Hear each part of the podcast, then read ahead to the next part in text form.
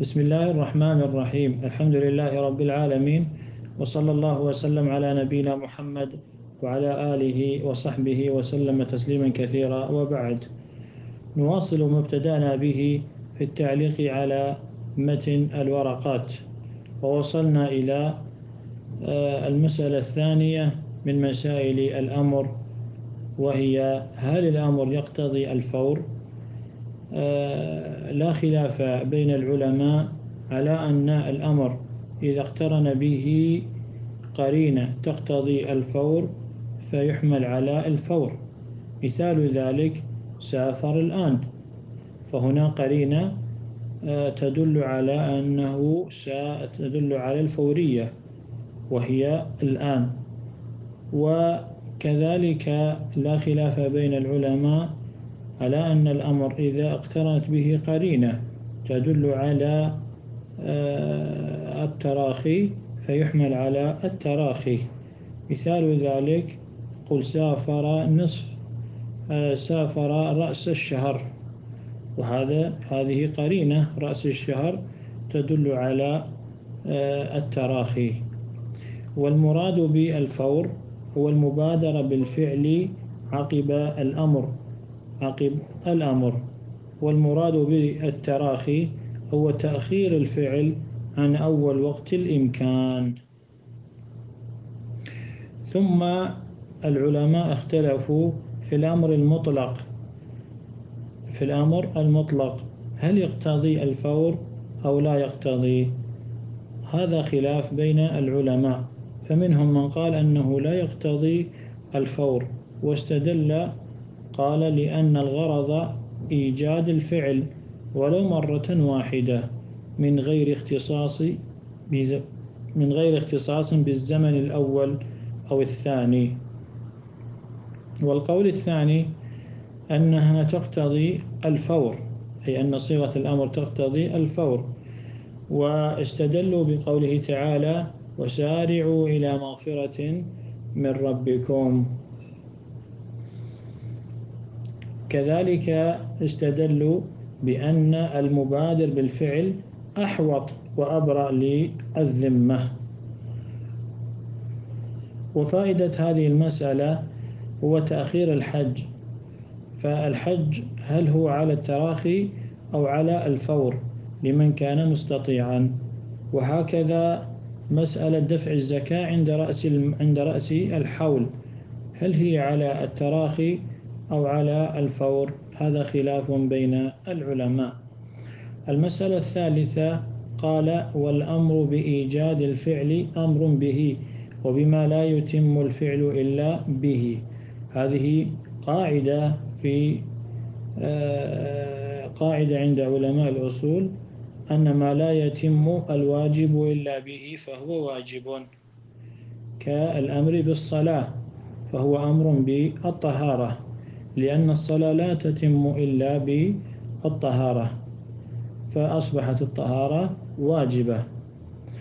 والمسألة الرابعة قال قوله وإذا فعل خرج عن العهدة. المراد بالعهدة هو تعلق الأمر بالمأمور والمعنى أن المأمور إذا فعل ما أمر به على وجه صحيح فإنه يخرج به عن العهدة الأمر فإنه يخرج به عن عهدة الأمر ويوصف ذلك الفعل بالإجزاء أي أن هذا الفعل مجزئ. والمراد بالإجزاء هو براءة الذمة وسقوط الطلب. مثال ذلك فالرجل إذا صلى الصلاة بالأركان والشروط فيقال صلاته صحيحة أي برئت الذمة وسقط الطلب. قال المؤلف يدخل في خطاب الله المؤمنون. المراد بخطاب الله أي الخطاب التكليفي المتضمن لطلب فعل أو طلب ترك. والمراد بالمؤمنين المكلفون من ذكر وأنثى من آمن بالله ورسوله. قال والساهي والصبي والمجنون غير داخلين غير غير داخلين في الخطاب. الساهي هو اسم فاعل. والسهو نسيان الشيء والغفلة عنه. نسيان الشيء والغفلة عنه. فالساهي في حال سهوه غير مكلف لأن مقتضى التكليف فهم المكلف لما كلف به. وهذا لا يتم إلا بالانتباه. نعم. والصبي هو الإنسان من الولادة إلى أن يفطم. والصبي غير مكلف سواء أكان مميز أو لم يكن مميزا. والمجنون والمجنون هو فاقد العقل وهو غير مكلف لقوله صلى الله عليه وسلم رفع القلم عن ثلاث عن النائم حتى يستيقظ وعن الصبي حتى يحتلم وعن المجنون حتى يعقل. ثم انتقل رحمه الله قال والكفار مخاطبون بفروع الشرائع. المراد بفروع الشرائع الأحكام العملية من الأوامر كالصلاة والزكاة والصيام والنواهي كالزنا وشرب الخمر. هذه مسألة اختلف العلماء فيها وهي هل الكفار مخاطبون بفروع الشرائع؟ نقول لا خلاف بين العلماء أن الكفار مخاطبون بالإسلام لكن اختلفوا هل هم مخاطبون بفروع الشرائع مثل بالزكاة والصلاة والصيام.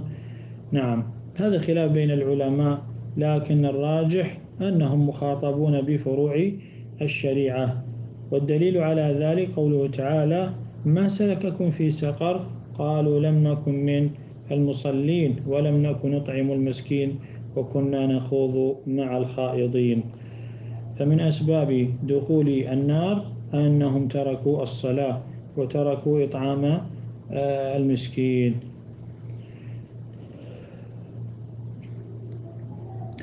وفائدة أنهم مخاطبون بفروع الشريعة أي أنهم يعذبون عليها في الآخرة زيادة على الكفر. هذا وصلى الله وسلم على نبينا محمد وعلى آله وصحبه وسلم تسليما كثيرا.